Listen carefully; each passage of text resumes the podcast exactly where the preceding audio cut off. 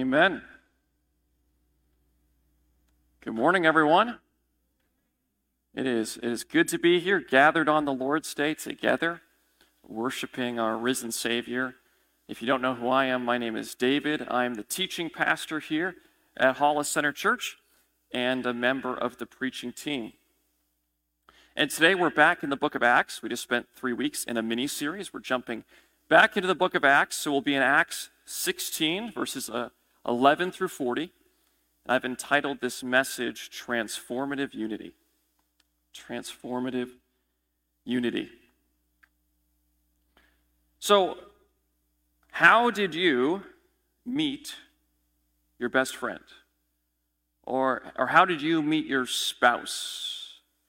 Obviously, I'm not looking to poll all of you. I don't want to be here for three hours. But if you're to kind of think back on that origin story, I think I think many of us would find that our best friend or our spouse, um, they are different than us, right? They are not identical. They are not the same as us. And yet, somehow, those two stories became interwoven.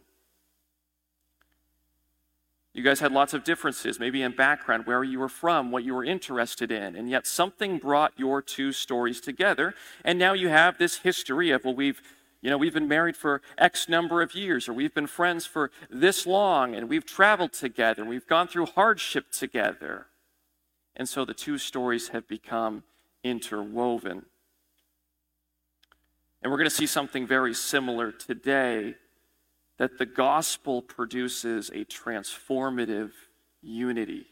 The gospel produces a transformative unity. The story that God is drawing us into unifies us and changes us. So just as a recap, we saw this missionary journey in the book of Acts where, where Paul and Barnabas were going and they planted churches and they shared the gospel. And then uh, they had a disagreement. And so Barnabas took Mark and went one way, and Paul took Silas and went another.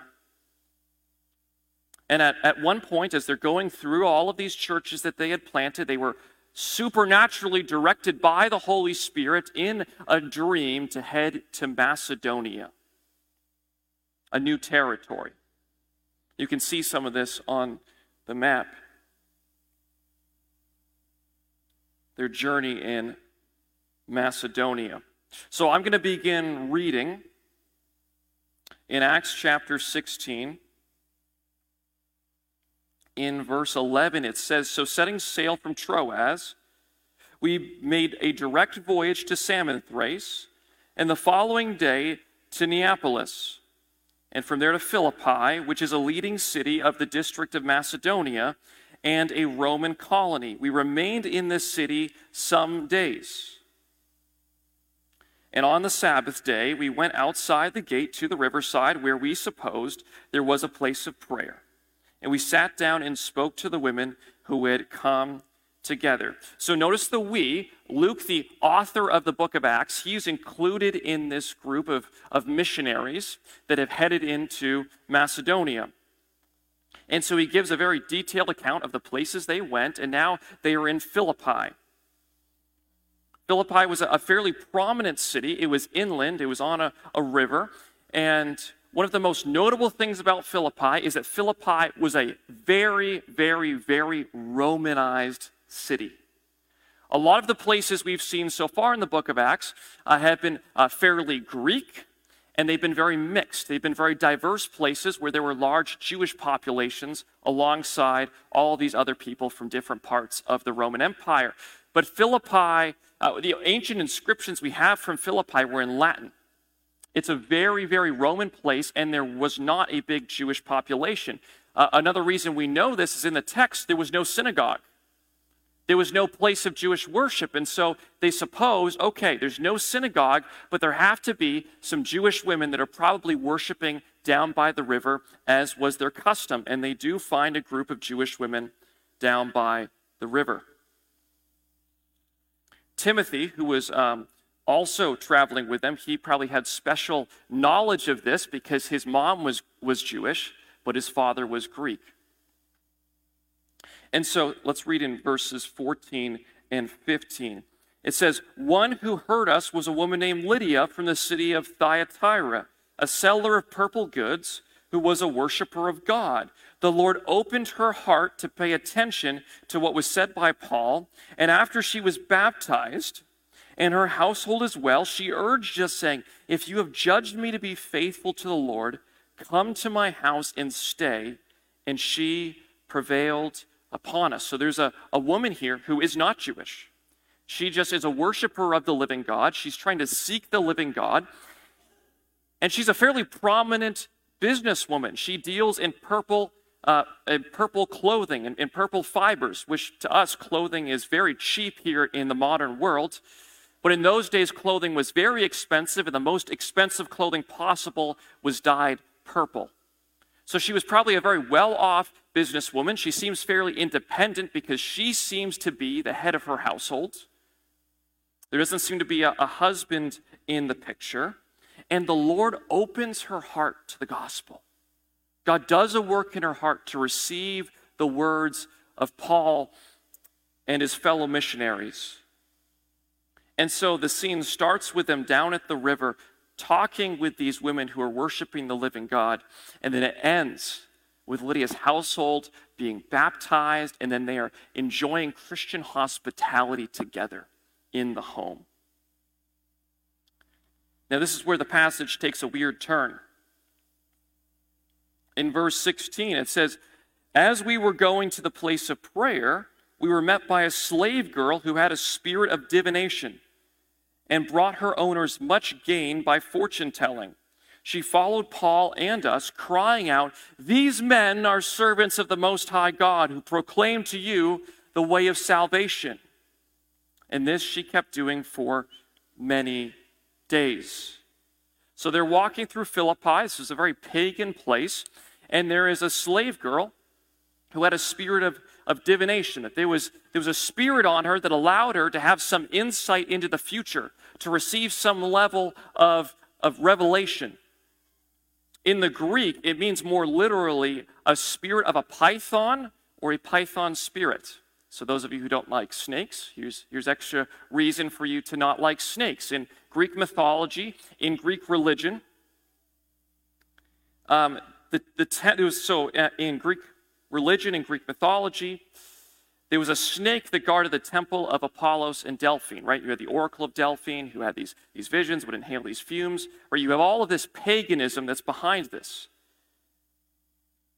And, and Apollo was thought to be embodied in the form of a snake who inspired his Pythonesses, right? So that this isn't just being made up. There's a culture behind this. Now, from the biblical perspective, this is a demonic, evil spirit that is empowering this slave girl to be able to, to peek into the future. But from the view of the culture around her, no, she's, she's inspired as part of our mythology, as part of these gods and goddesses. And, he, and here's Paul's response to this incident. It's, it's really confusing, actually, because you go, well, why is she saying that? Right? Why is she saying, well, these are followers of the Most High God who are, who are telling you the way of salvation? Well, those two phrases she uses are actually very general. They were terms that were used in the Greek culture. When the Greeks and the Romans in the city would have heard Most High God, they would have thought of Zeus. And salvation, well, that was a very general religious term. It was a term that was thrown around and discussed among religious people. What, is, what does salvation even mean? And honestly, we don't, we don't have a lot of insight into why she's doing this. Was she attempting to make their message seem like it was just part of the local paganism? Or maybe was the woman honestly crying out in hope, having seen their message, but simultaneously being tormented by this evil spirit? We don't really know. The text doesn't say. But here's Paul's response in verse eighteen.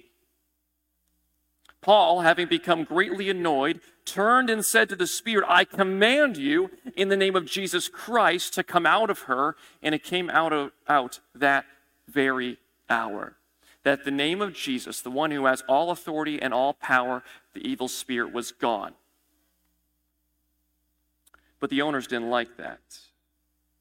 Starting in verse nineteen, it says, "But when her owners saw that their hope of gain was gone, they seized Paul and Silas, dragged them into the marketplace before the rulers, and when they had brought them to the magistrates, they said, 'These men are Jews, and they are disturbing our city. They advocate customs that are not lawful for us as Romans to accept or practice.'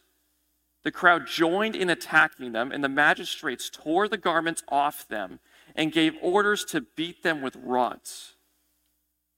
And when they had inflicted many blows upon them, they threw them into prison, ordering the jailer to keep them safely.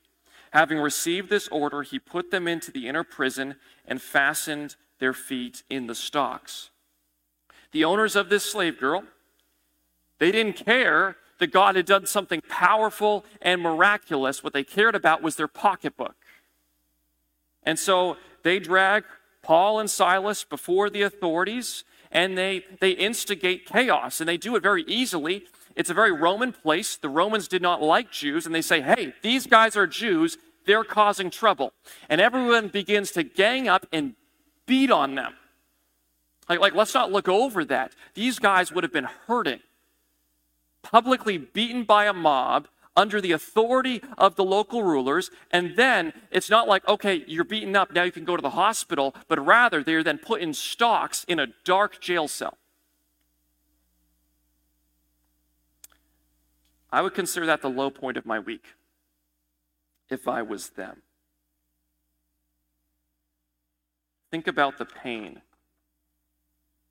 And yet their response is inspiring.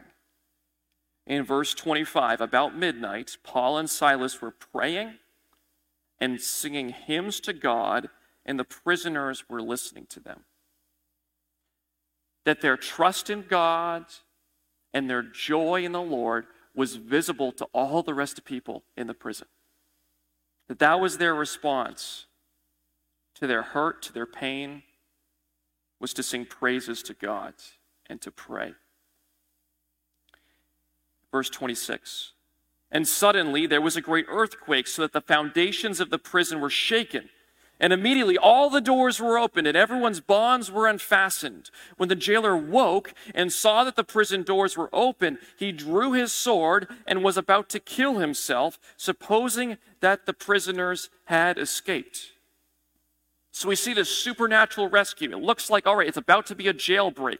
Everyone's bonds have been miraculously thrown off. The prison is open. The jail owner, he sees this, and he knows, he knows the rules. If you let your prisoners escape, you get executed. And so he decides to take his life in his own hands rather than go through all that process. And yet the jailbreak turns out not really to be a jailbreak. That was what was going to be a rescue for the prisoners becomes a spiritual rescue for the jailer and his household. In verse twenty-eight, "But Paul cried out with a loud voice, 'Do not harm yourself, for we are all here.' And the jailer called for lights and rushed in, and trembling with fear, he fell down before Paul and Silas. Then he brought them out and said, 'Sirs, what must I do to be saved?'" This man's life had just flashed before his eyes.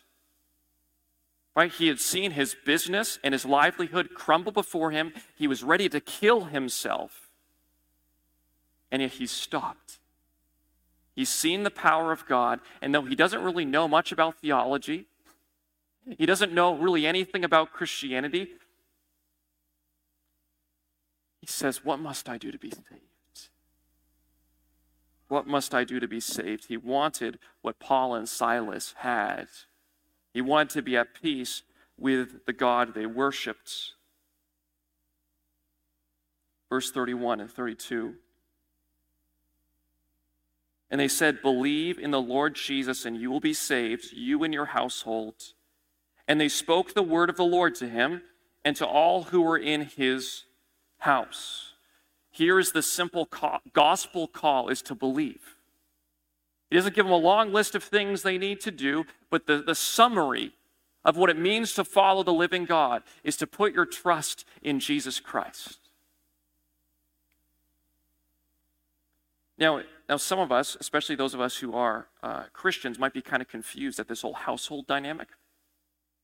Right? We see this in both Lydia's household and the jailer's household. Two things I think just for us to kind of have running through our heads is that in Roman culture, the head of the household ought to choose the religion of the household.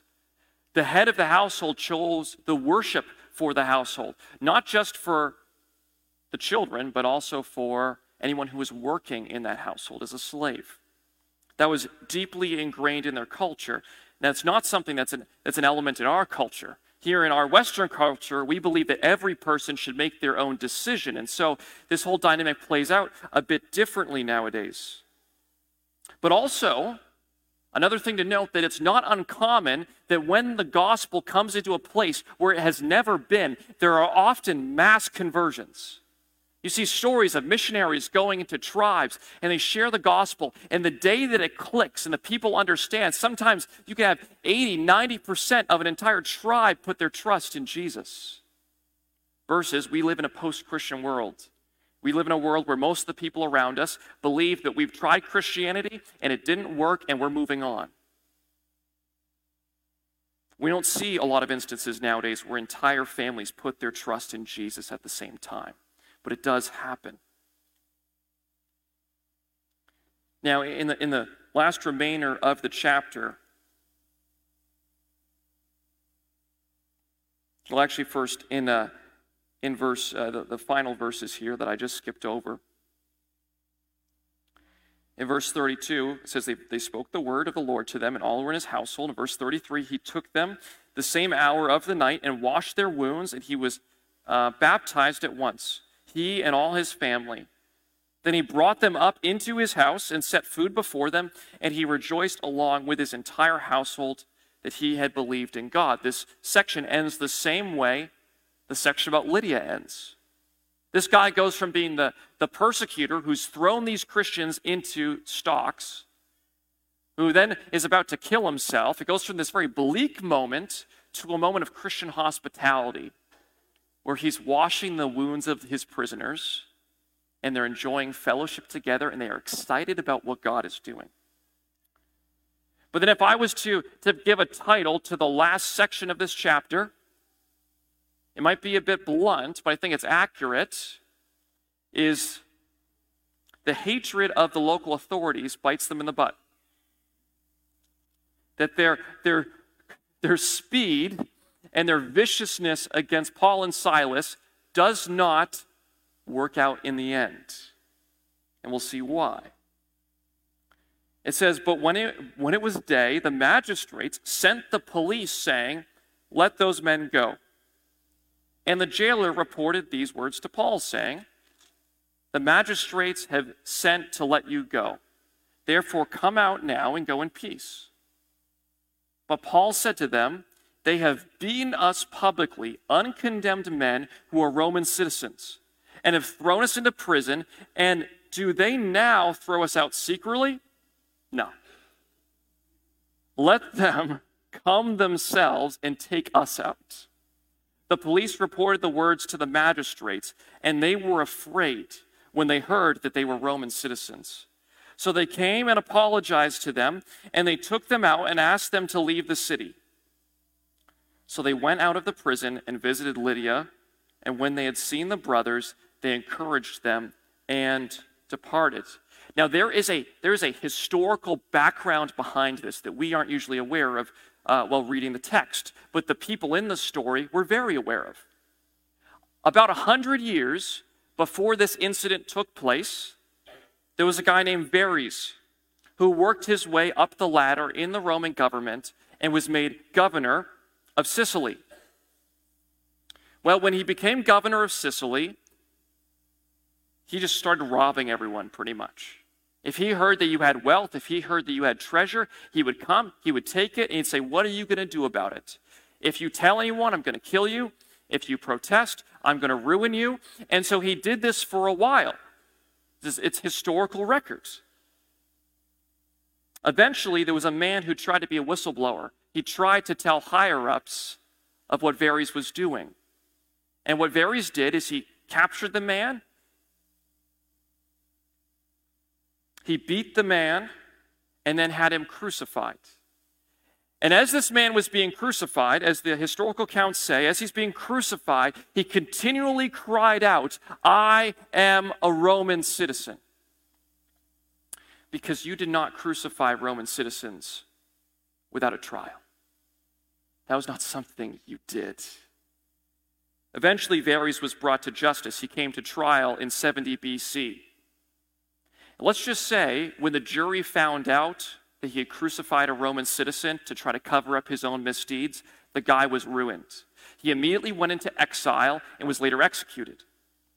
So this story would have been in the background, it would have been in the back of the minds of pretty much every Roman politician, that you can do all sorts of nasty things to try to work your way up the political ladder and gain power.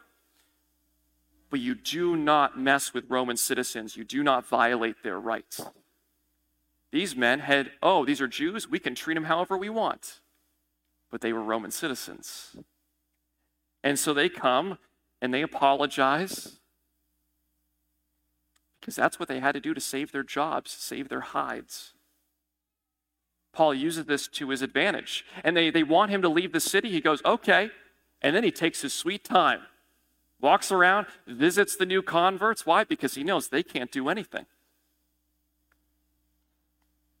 It's really interesting when we put that in its context, in its perspective. The final scene of this passage is one household of God. Lydia, who was someone who was just trying to find the living God in a very pagan place, a well-off businesswoman, she is now worshiping the God of Israel alongside a pagan jailer who is now a follower of Jesus and his household, alongside Paul, who was the religious uh, crazy guy, in a sense, who was going around persecuting Christians. And all sorts of other characters. They're all together, one household, worshiping the living God. The gospel produces a transformative unity.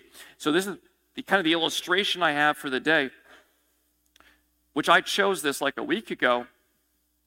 Uh, It's kind of funny because there's a whole group of people over there, you might notice, who are from Camporia or connected to Camporia. They're like the second generation of Camporia, so those are like my campers. And now they get to serve together, and they've been campers together, and they have been knit together in a sense.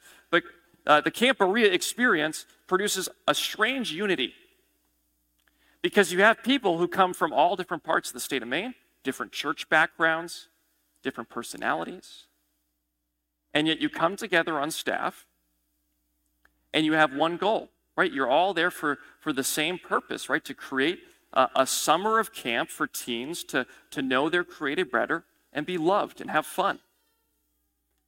And so you're knit together in this one purpose. And then as the, as the summer goes on, you kind of build this story together. You have all these experiences, good experiences, bad experiences, trips to the E R, right? You have all of these different things that can happen at camp, and yet you grow together through that process. We don't go to the E R very often, but it does happen. Not as often as church softball.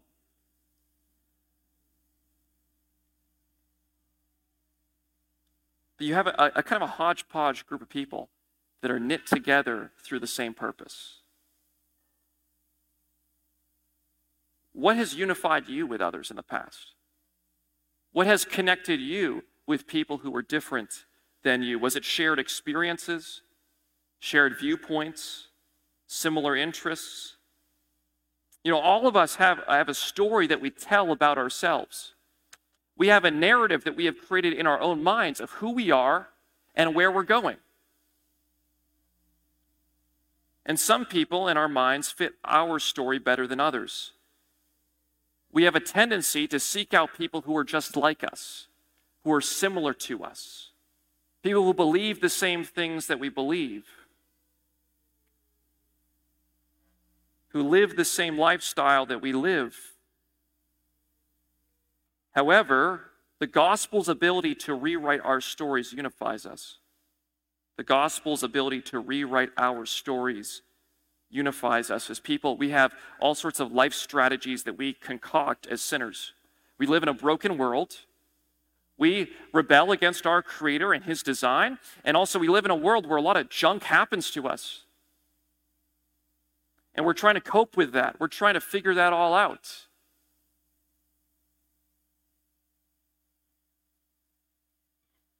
And so maybe some of us in our Christian experience, in our walk with God, we found ourselves like Lydia. We were seeking. We were hungry to know the living God. Maybe we found ourselves more like the jailer crying out, "How can I be saved?" Maybe we were at the end of our rope and we bowed the knee to Jesus. Or, or maybe after years of intense study, we became convinced of the truth of Christianity. However it was, various different types of people with different backgrounds and different baggages and different experiences. The lordship of Christ and the church that He is building unifies us. It draws us into a story that's bigger than us. That's why we gather each day on the Lord, each week on the Lord's Day. That's why we give to support the ministry. That's why we give our time and our abilities. That's why we visit each other when we're sick or grieving. It's because we've been brought together into a story that's bigger than us. Regardless of where we were, we were moving forward together in Christ. And so from the Christian perspective, this life is not the end game. We are sojourners, we are exiles, we are just moving through this life to something greater. A full and complete kingdom where we will have perfect unity and perfect peace. In Hebrews chapter ten, there's a section called the Hall of Faith. And, and there's all these different accounts of people in the Bible who had faith in God, who trusted God. And starting in verse thirteen, it says, "These all died in faith, not having received the things promised, but having seen them and greeted them from afar, and having acknowledged that they were strangers and exiles on the earth. For people who speak thus make it clear that they are seeking a homeland. If they had been thinking of the land from which they had gone out, they would have had opportunity to return. But as it is, they desire a better country, that is a heavenly one. Therefore, God is not ashamed to be called their God, for He has prepared for them a city." If you go back in your own time to Hebrews ten, there's a lot of diversity in that passage. There's a lot of different experiences in that passage. And yet all of these people rejected the world around them and said, "No, my home is the one that God is preparing for me."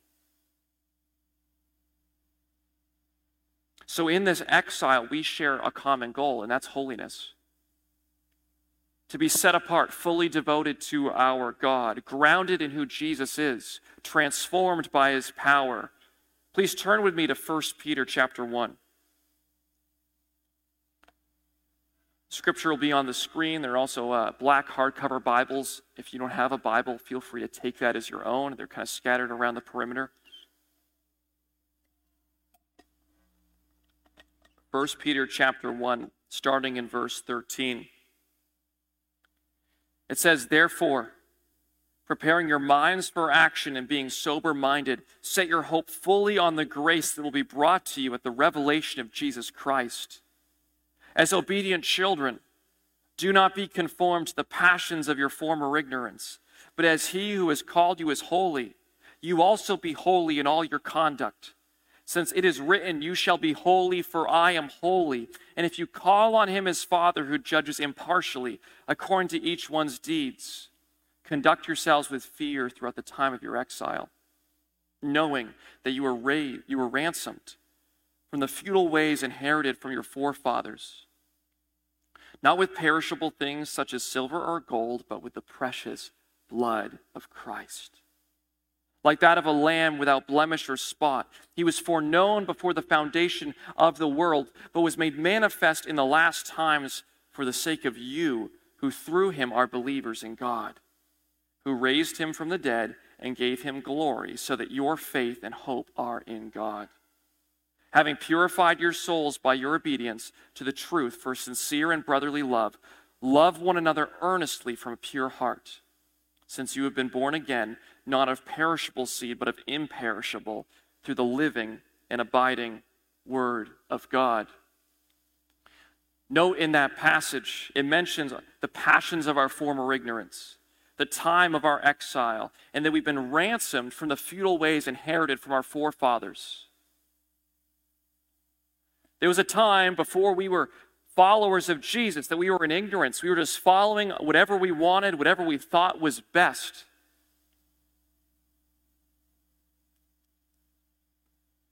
But now in Christ, we have a new way. We have a path of holiness where God is changing us. And this holiness is not just a list of, hey, do better, guys. You have some new principles to live by. But rather, it is grounded in the full and complete work of Jesus. That because of what Christ has done for us, we can become like him. And if our minds are set on eternity, we will pursue holiness and a genuine love for other Christians. Though we are all different, in Christ we share the same story, the same Lord, and the same goal. The same story, the same Lord, the same goal. The gospel produces transformative unity. And so I think the call for us, the, the application for us today, is to look where we lack unity with God's people, where we lack that sincere love and a drive to pursue holiness together. Right? Maybe some of us in this room, we struggle with loving other Christians.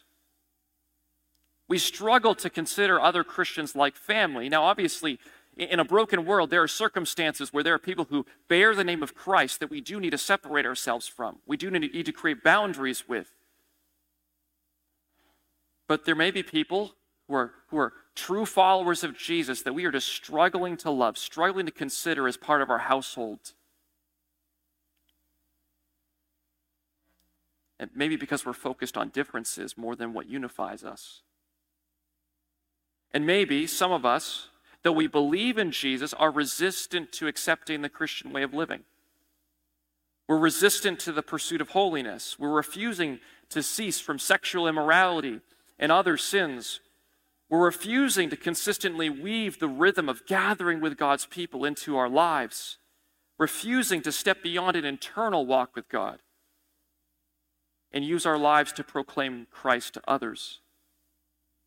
If that's the case, right, if we're struggling to love the people around us, if we're, we're struggling with the, just the basic principles of following Jesus and seeking to become like him, we need to turn back to the gospel, because everything in the Christian life flows from the gospel.